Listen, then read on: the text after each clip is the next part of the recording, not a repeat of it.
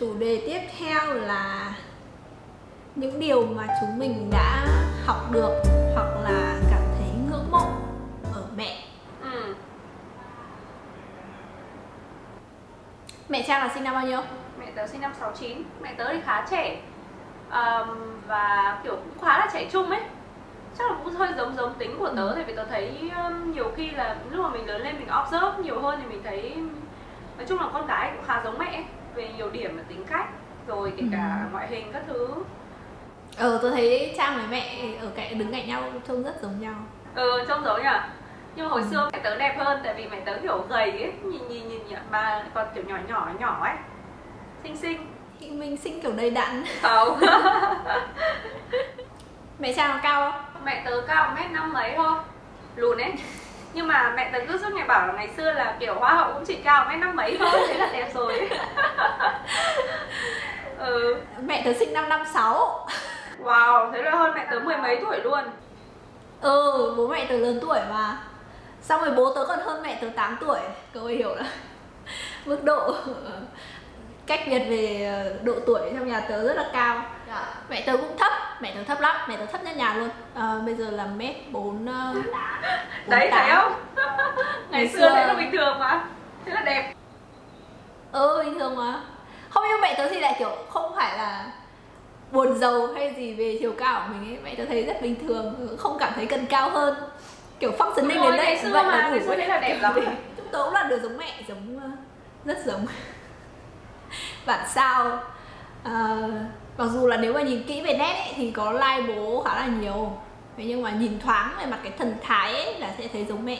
Tớ với mẹ tớ thì kiểu vì là khoảng cách về độ tuổi nó cũng không có nhiều ấy. Tớ là con một lúc mẹ tớ sinh tớ chắc là tầm 24, 25 gì đấy. Nên là nhiều khi giữa cái conversation của tớ với mẹ tớ sẽ giống kiểu như bạn bè ấy.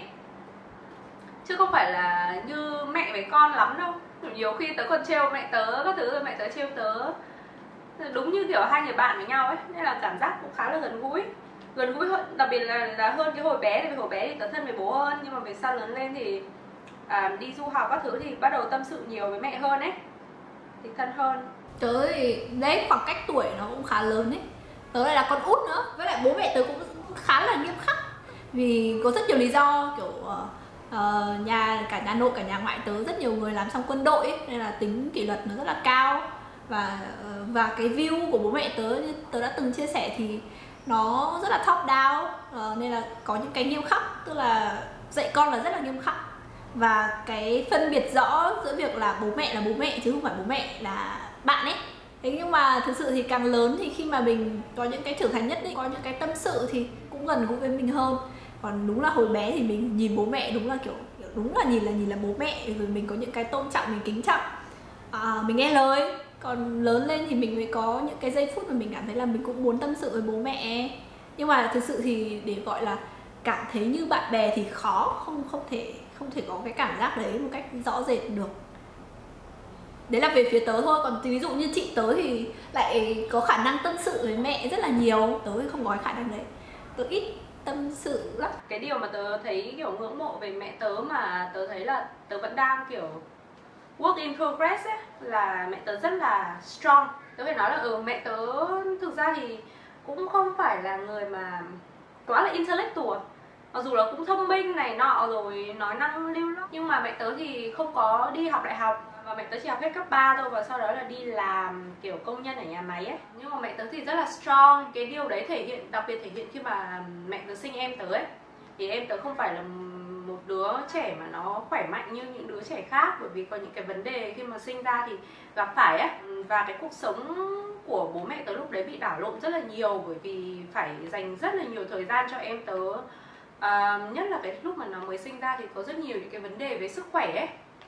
Rồi sau này lớn lên thì lại có những cái vấn đề khác về uh, cái cách nó giao tiếp với những người xung quanh. Thì hồi đấy bố mẹ tớ cốp rất là well mẹ tớ vẫn rất là cố gắng rất là tích cực về cái um, về cái situation của em tớ. Và mẹ tớ dành rất là nhiều thời gian để chăm em tớ rồi cũng đi tìm bác sĩ rồi dùng thể loại mọi cách để để giúp cho em tớ nó phát triển như bình thường. Thì đó hồi đấy thì người mẹ tớ còn vừa lúc đấy mẹ tớ phải đi làm kiểu um, ca ở công ty ấy. Ở nhà máy thì lại còn phải làm theo kiểu 12 tiếng một ngày. Cậu cứ cảm tưởng là một tuần là mẹ tớ sẽ làm sáng thì làm từ 8 giờ sáng gì đấy hay sao ấy, đến 8 7 8 giờ tối. Tuần sau đấy thì lại làm theo đêm. Ví dụ như là ờ, uh, 7 giờ tối đến ờ, 7 giờ sáng hôm sau đấy thì phải đi làm triền miên và ngày và đêm như thế nhưng mà mẹ tớ vẫn cope với cái situation đấy rất là tốt đấy và không để cho tớ thấy là bị ảnh hưởng đến cuộc sống của tớ ấy. ví dụ như tớ là một đứa trẻ, đúng không và sẽ bị ảnh hưởng rất nhiều từ những cái thái độ cũng như cái giao tiếp sinh hoạt hàng ngày của bố mẹ. Nhưng mà ít khi mẹ tớ để lộ những cái đấy cho tớ để tớ bị ảnh hưởng lắm. Ờ thì tớ thấy mẹ tớ rất là kiểu, mạnh mẽ ở những cái điểm như thế. Cũng cũng là một cái điểm chung. Mẹ tớ cũng là một người rất mạnh mẽ. Trường hợp nhà tớ thì nó khác với cả của trang. Chuyện nó xảy ra là từ cái hồi mà tớ rồi bắt đầu ở lớp 5 chuyển lên lớp 6 mẹ tớ phát hiện ra là có một khối u ở não.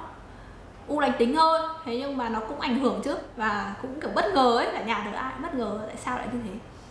Thì uh, phải chữa trị cả nhà dồn tiền vào chữa trị rồi dồn công dồn sức vào chữa trị. Nhưng mà tại cái thời điểm đấy thì tớ còn khá là bé nên là tớ thì cũng chả biết gì chỉ là biết là mẹ mình ốm thôi và biết là phải xa mẹ một thời gian. Sau này khi mà mẹ tớ đã chữa khỏi rồi thì cũng sẽ mất rất nhiều thời gian để để quay lại uh, làm việc này rồi để quay lại uh, sống cuộc sống bình thường. Khi mình nhìn nhìn mẹ thì mình cảm thấy rất ngưỡng mộ vì làm sao lại có thể có nhiều cái uh, cái sức mạnh cũng như là nỗ lực như thế để để có thể dần dần kiểu quay trở lại bình thường ấy. Đến bây giờ thì cũng đã rất là lâu rồi phải đến hơn phải mười mấy năm rồi ấy chứ từ cái ngày mổ đấy.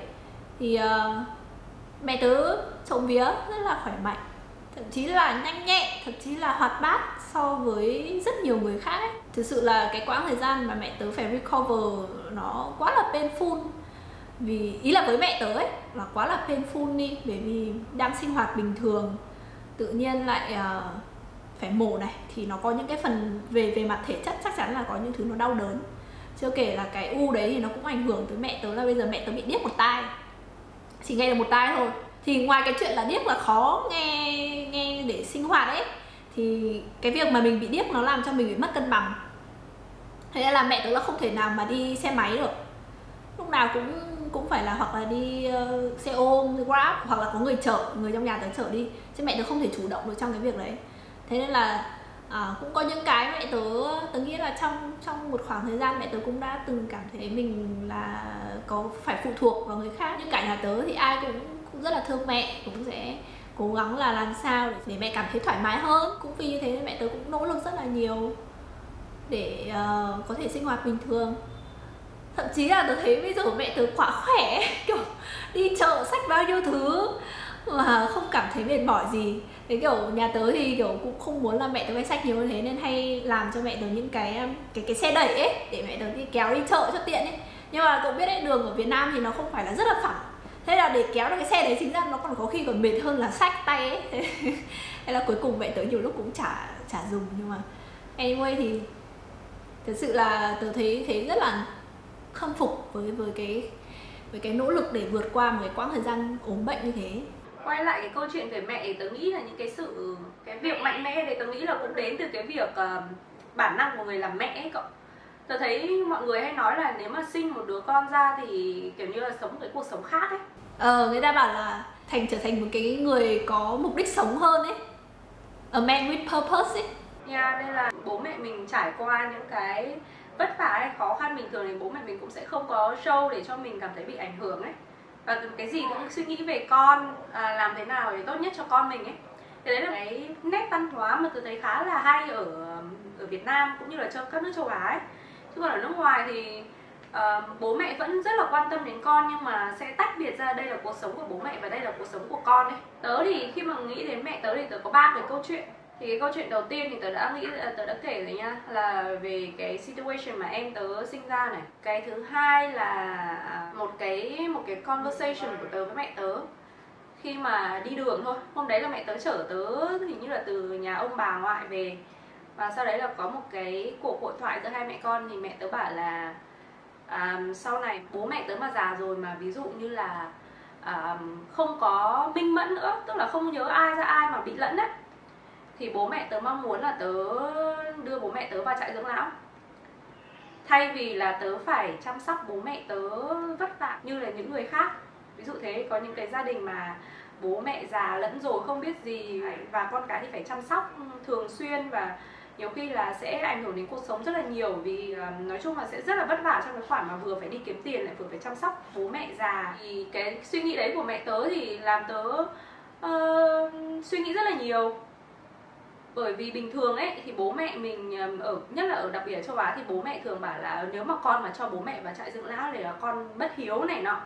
À, phải để bố mẹ ở nhà để mà chăm sóc tận tình. À, nhưng đấy thì mẹ tớ thì có cái suy nghĩ rất là tân tiến như thế và bảo là bố mẹ không muốn là cái burden cho mình ấy. Nên là cái lúc đấy thì bố mẹ tớ sẽ rất là happy uh, khi mà được vào trại dưỡng lão và có một cái community để bố mẹ tớ có thể uh, spend time with mà tớ không phải thường xuyên kiểu phải chăm sóc bố mẹ ấy. thì mẹ tớ bảo là nếu mà có tiền thì cứ cho mẹ tớ bố mẹ tớ vào đó xong rồi có thể sinh hoạt với những người già khác rồi thỉnh thoảng ờ, một tuần thì đến một lần hoặc là ba đến được lúc nào thì đến ấy đó thì cái cái suy nghĩ đấy là cái đấy là tớ suy nghĩ rất là nhiều và tớ thấy rất là gọi sao tớ cũng không biết là trong cái trường hợp đấy tớ sẽ làm gì nhá nhưng mà từ trước đến giờ thì tớ sẽ nghĩ là tớ vẫn sẽ chăm sóc bố mẹ tớ thôi nhưng mà uh, khi mà mẹ tớ nói cái đấy thì làm tớ rất là appreciate uh, mẹ tớ và cảm thấy là cái tình thương của bố mẹ là với mình là rất là lớn ấy. Và không bao giờ muốn là một cái burden của mình cả. Giống như cái câu chuyện mà cậu kể với mẹ cậu ấy. Mẹ cậu dù là vất vả nhưng mà vẫn sẽ cố gắng để mà sinh hoạt rồi làm những cái việc bình thường để cho mọi người cảm thấy không phải burden vì mình ấy. Thì người ta nói là nước mắt chảy xuôi mà bao giờ bố mẹ cũng sẽ là người thương mình nhất. Nên là cái suy nghĩ đấy mình hiểu được. Nhưng mà nghe thế mình cũng cũng tức là với tớ nhá tớ cũng chưa bao giờ nghĩ chuyện là sau này thì sẽ như thế nào. Nhưng mà highly likely là tớ vẫn muốn ở với ý, ở cạnh và chăm sóc mẹ của mình ấy kiểu thế. Khi mà mẹ mình lớn tuổi hơn hay là như thế nào đấy có quên hay gì cả thì cũng vẫn muốn là mẹ ở nhà và mình chăm sóc. Thế nhưng mà nói sao nhỉ? Cái cảm giác mà người già cảm thấy là burden cho con cái tôi nghĩ là không phải của riêng ai ấy. Đúng là không phải là của riêng ai nhưng mà không phải là người nào cũng dũng cảm bảo là bây giờ con đưa bố mẹ vào trại dưỡng lão đi. Tớ thấy 10 người thì phải 9 người là sẽ mày phải chăm sóc tao phải cho tao ở nhà này nọ. Mày cho bố mẹ sang đấy là kiểu ờ, uh, burden rồi này nọ. Uh, và hàng xóm và láng giềng thì sẽ kiểu rất chi là dè bỉu những cái người mà đưa bố mẹ vào trại dưỡng lão ấy và mẹ tớ còn mention cả cái đấy luôn bảo là đừng quan tâm đến những người khác nói gì. Và bình thường mẹ tớ là người cực kỳ quan tâm đến những gì người khác nói. Nhưng mà riêng cái chuyện đấy thì mẹ tớ bảo thế. Thì yeah, nên nó là tớ cảm động thôi. Chứ còn đương nhiên là à, bố mẹ mình kể bố mẹ hương hay bố mẹ ai đi chăng nữa thì sẽ có những cái lúc mà show ra những cái việc mà ừ không muốn làm burden con cái. Đấy là chuyện bình thường. Ừ ừ tớ hiểu mà mẹ tớ là một trong những người dạy cho tớ về về tiền ấy, về giá trị đồng tiền. Mẹ tớ thì làm kỹ thuật tức là mẹ tớ là kỹ sư hóa dầu. Tức là không có một cái background gì về, về tài chính nhưng mà nếu mà nói về cái câu chuyện giá trị chung về đồng tiền uh, thì tớ nghĩ là mẹ tớ có những cái bài học cho tớ khá là cụ thể ấy. ví dụ uh, mẹ tớ là người nói với tớ câu như thế này mà tớ nghĩ là nó rất là hợp lý. Đấy là làm chủ về tài chính là làm chủ về chính trị chính trị đây thì nó không phải cái gì đấy rất là căng thẳng đâu nhưng mà ý là mình có quyền mình được uh, được nói mình được uh, mình mình được thể hiện quan điểm của mình ở trong gia đình. Thực sự là nghe thì cũng có những cái cực đoan thế nhưng mà nó là cái tự chủ mà mình tự mang đến cho mình. Thế nên đấy cũng là cái lý do tại sao mà khi mình lớn mình rất rất muốn là mình tự chủ về mặt tài chính không phải chỉ là với à, với partner của mình mà kể cả là trong gia đình cũng thế tớ cố gắng làm sao để mình độc lập mình tự lo được cho bản thân mình bản thân tớ cũng nhìn thấy là khi mà tớ tớ làm ra tiền thì tớ đúng là tớ có tiếng nói hơn. Mình đưa ra được những cái quan điểm mình và mình cũng tự tin hơn khi mình đưa ra những cái quan điểm của mình khi mà mình nói chuyện ở trong gia đình. Cái ý đấy cũng khá là hay mà tớ cũng observe được uh, ở cuộc sống hàng ngày á ví dụ như là uh, hồi xưa mình bé khi mà bố mẹ mà nuôi mình này rồi uh, trả tiền cho mình ăn học các thứ thì uh, bố mẹ sẽ không có chia sẻ nhiều về những cái vấn đề liên quan đến tài chính với mình đâu mà khi sau này khi mà mình lớn lên rồi mình có cái sự tự chủ về tài chính nhất định có những cái sự giúp đỡ cho bố mẹ thì à, bắt đầu bố mẹ chia sẻ nhiều hơn về việc là bố mẹ mua đất như thế nào hay là ví dụ bố mẹ muốn đầu tư vào cái này cái kia ấy.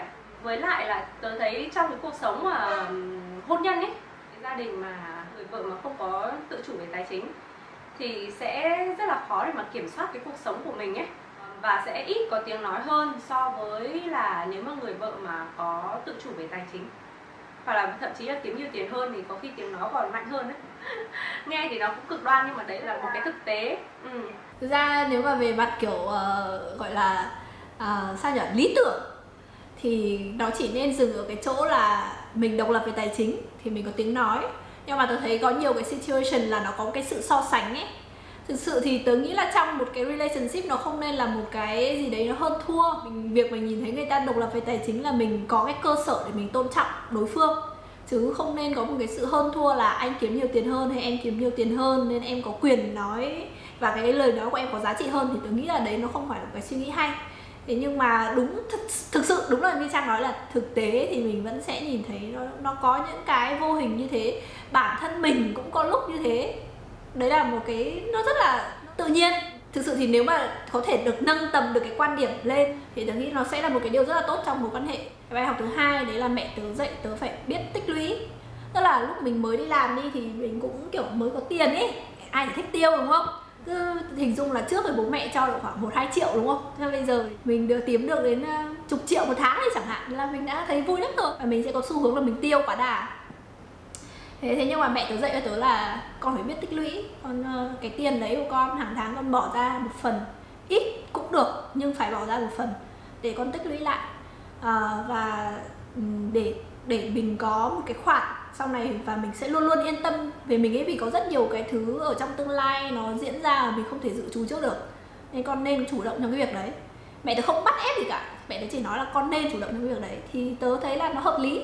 Thế là từ khi tớ mới đi làm là tớ đã luôn luôn khi mà tớ nhận lương là tớ sẽ út một khoản cố định vào phần tiết kiệm và giữ nó để mình không giữ động chạm gì đến nó cả để mình luôn có một cái sự đảm bảo về mặt tài chính ấy. Thì tớ nghĩ là đấy là những cái bài học rất là đắt giá và tớ được uh, tớ được học từ rất là sớm để nó cũng ảnh hưởng đến cái cái suy nghĩ cái tư duy của mình trong cái việc chi tiêu và kiếm tiền. Ok đồng ý chắc là share nốt về cả cái câu chuyện thứ ba về mẹ tớ đi. Đó là cái câu chuyện mà nó cũng xảy ra mới gần đây thôi tầm cái đợt uh, trước tết gia đình tớ có một cái chuyện buồn là bà ngoại của tớ mất. Về bà ngoại là một cái hình tượng rất là gần gũi thân thương với uh, gia đình nhà tớ. Kiểu bà rất là hiền này rồi bà rất là quan tâm chăm sóc mọi người và bà lúc nào cũng rất là vui vẻ và tích cực á.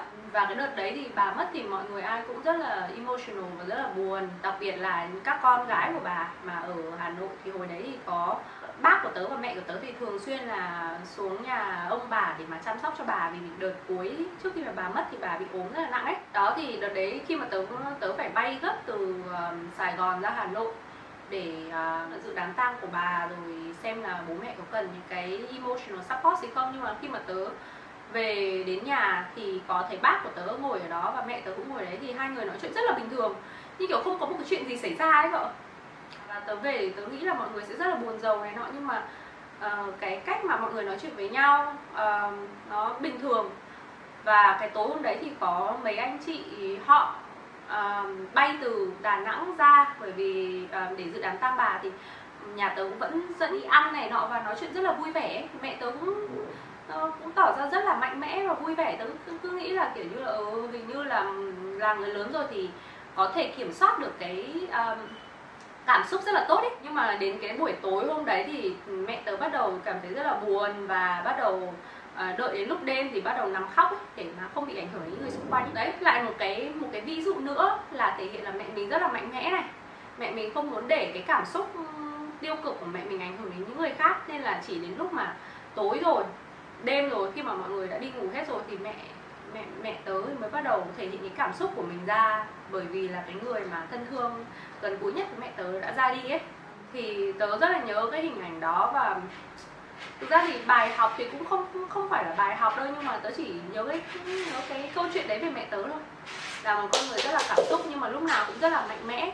Thực ra thì ờ, tớ hiểu cái cảm xúc của mẹ cậu vì những những chuyện đã xảy ra trong gia đình tớ trong trong năm nay thì tớ cũng hiểu cái cảm xúc đấy. Tớ cũng nhìn thấy bố mẹ tớ khi mà uh, ông bà của tớ mất đi chẳng hạn. Cái cách mà họ thể hiện ấy rất là rất là trưởng thành. Thế nhưng mà bởi vì mình cũng been through một cái chuyện như thế thì tớ nhận ra là về phía tớ nhất thì nó không phải là bởi vì uh, là mình không muốn ảnh hưởng đến người khác đâu. Mà nó có những thứ mình biết là mình có đau buồn quá mình có thể hiện ra quá nó không thay đổi được gì cả. À, và cái thời điểm đấy nó rất là nhạy cảm nó có rất nhiều thứ mình phải lo lắng. Thật sự là có rất nhiều thứ mình phải lo lắng rất nhiều thứ mình phải làm mà cuộc đời mình không bao giờ chuẩn bị cho những thứ đấy.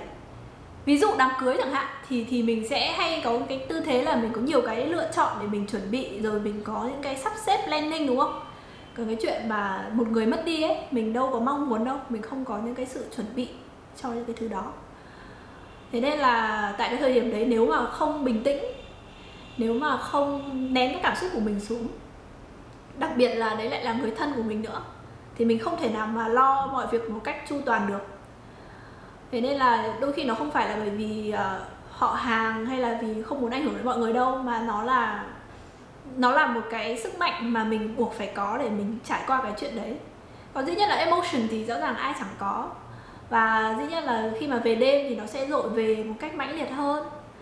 Uh, nhưng mà đúng nhưng mà đúng là đấy là một cái sự cũng là một cái sự mạnh mẽ uh, rất và nỗ lực của bản thân mỗi người khi mà xảy ra một cái chuyện như vậy. Đặc biệt là nếu mà đấy là bố mẹ của mình mất. Ừ đấy thì có một vài câu chuyện như thế đấy. Cậu còn cái gì không? Không. Vậy thôi